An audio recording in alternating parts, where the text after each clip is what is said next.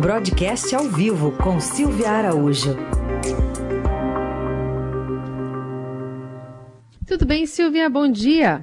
Oi, Carol. Bom dia. Bom dia, Raíssa. Bom, bom dia. dia. Vamos falar sobre emprego. A gente trazia agora há pouco a, a, notícia sobre a taxa recorde que pode ainda piorar. Por que, que é um, um consenso de que os números então é, mais difíceis, né? Especialmente traduzindo ali nas pessoas que estão batendo na porta dos empregadores. É, pois é, né, Carol? A gente teve uma taxa de emprego aí, na verdade uma taxa de desemprego, né? Que é o que mede o IBGE, que foi uma taxa de 13,8%. Foi um número muito, muito expressivo aí da quantidade de pessoas desempregadas no país, né?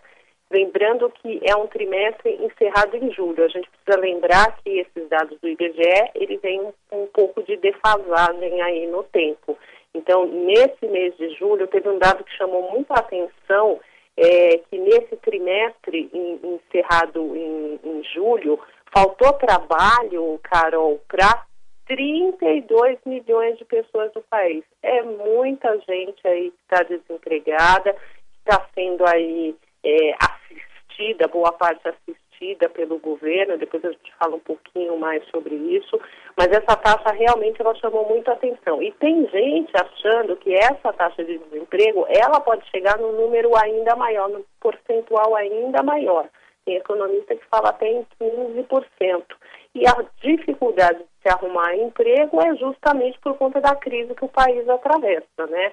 Com um, um, a economia sem tração, muito pelo contrário, a economia andando para trás, porque se a gente olha para os números, eles são negativos, a expectativa é de um, um produto interno bruto negativo nesse ano, e com as empresas produzindo menos, é menos pessoas que elas precisam é, dentro das, uh, na indústria, dentro das fábricas, no comércio, é, dentro das lojas, dentro das lojas varejistas, para atender um público consumidor que também está com uma renda muito é, precária, né, Carol? Porque o emprego gera renda e a renda gera consumo. Então, se a gente já tem problema ali na primeira parte é, dessas três vertentes ali, que é no emprego, se a pessoa não tem emprego, a pessoa também não vai consumir. E aí a, a roda da economia fica mais difícil de girar. Agora, tem um dado interessante, Carol, Heisen e ouvintes, que ontem o dado do CAGED, que é o dado com carteira assinada, que ali os empregos formais, e esse sim do mês de agosto, ele mostrou uma contratação bastante expressiva. E o governo, é claro, saiu batendo bumbo nesse número, falando que a economia começa a caminhar a passos lentos, na hora que você tem uma geração de empregos de carteira assinada um pouco mais forte. O saldo líquido desse emprego formal, ele ficou positivo em quase 250 mil vagas só no mês de agosto. E aí isso sim realmente é um, um, um motivo é, de comemoração se lá no, no, na PNAD do IBGE a gente tem ali o mercado de trabalho formal e informal, mais aquele pessoal desalentado, que é aquelas pessoas que é, desistiram de procurar emprego porque elas não encontram, então esse número é um número macro, ele fica bem mais gigantesco e aí a taxa de desemprego acaba subindo muito, porque você pega a fotografia de toda a população economicamente ativa do país. No caso do CAGED, são só as pessoas que trabalham formalmente com carteira assinada. E aí, Carol e Rafa, a gente lembra também que teve um programa do governo que ajudou muito essa questão da carteira assinada, que foi justamente aquele programa de redução de renda, de redução de salário, redução de jornada com contrapartida do governo, né, que pagaria ali a, o percentual que foi reduzido é, dos salários dos funcionários, com o compromisso de manter os empregos. Bom, e esse programa que agora está se falando, né, na possibilidade até de prorrogação até o fim do ano, né, Silvia? Exatamente, justamente por esse número do CAGED. O número do CAGED mostrou que esse programa foi eficaz. Por quê, Heisen? Porque as empresas que acessaram é, esse benefício, que é reduzir o salário do funcionário, mas a União paga essa parte que foi reduzida, esse programa se mostrou eficaz, mas as empresas se comprometeram a não demitir. E aí é mais um daqueles programas que o governo lança e depois não sabe como é que vai sair desse programa. Porque se você teve esse número bem expressivo é, no emprego formal no mês de agosto, prova provavelmente no mês de setembro também será, porque o programa ainda está vigente, e o governo não sabe como uh, essa questão do emprego formal vai aterrissar depois que, que o programa for retirado.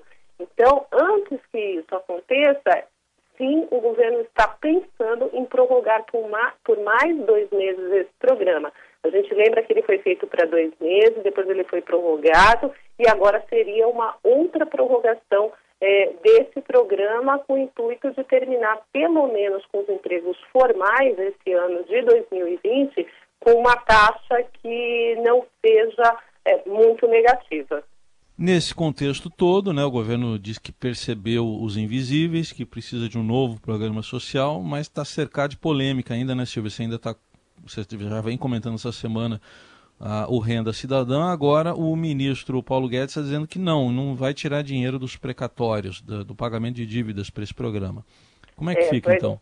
Pois é, o ministro Paulo Guedes disse ontem que não, não é uma fonte saudável é, é, de financiamento, né, utilizar o, os precatórios. Ele falou que permanece tudo do jeito que está na questão do, do, dos precatórios, porque utilizar esse recurso para financiar o programa, nas palavras do ministro, seria um puxadinho.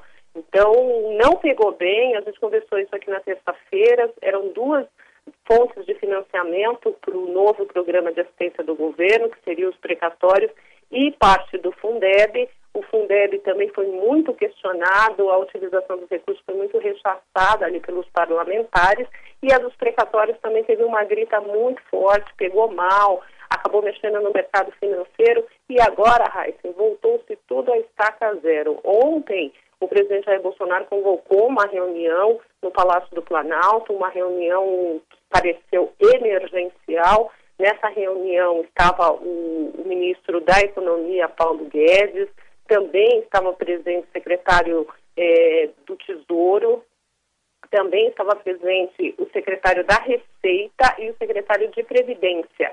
Além desse pessoal, também estava nessa reunião o líder do governo na Câmara e também o relator é, da PEC emergencial, que é onde entraria ou vai entrar o Renda Cidadã na hora que esse programa tiver um desfecho. Por enquanto, não tem nada previsto, né? Hoje, provavelmente, esse pessoal volta a se reunir para tentar achar aí as suas fontes de financiamento para o programa Renda Cidadã, que é o programa que vai a, eh, substituir o auxílio emergencial que está vigente até o mês de dezembro. Como eu falei da história das empresas, agora a gente tem essa mesma uh, toada, essa mesma história na questão dos auxílios emergenciais. O governo lançou esses programas emergenciais, quer seja para o cidadão, quer seja para as empresas manterem os empregos, mas na hora que desenhou o programa não conseguiu desenhar a saída. E a saída desses programas é que estão em jogo nesse momento, com o governo tentando encontrar recursos no orçamento de 2021 para poder é, manter é, essas assistências. Porque a gente tem que lembrar, Raíssa, que nesse ano de 2020 a gente está vivendo aí, foi aprovado um orçamento de guerra, onde o Congresso autorizou gastos extraordinários para o governo. Ontem, por exemplo, saiu o dado do setor público consolidado com um déficit primário de 87 bilhões só no mês de agosto. No acumulado de oito meses, o déficit é de 571 bilhões e para o ano a previsão é quase de no, 900 bilhões de reais em déficit público uhum. para esse ano de 2020.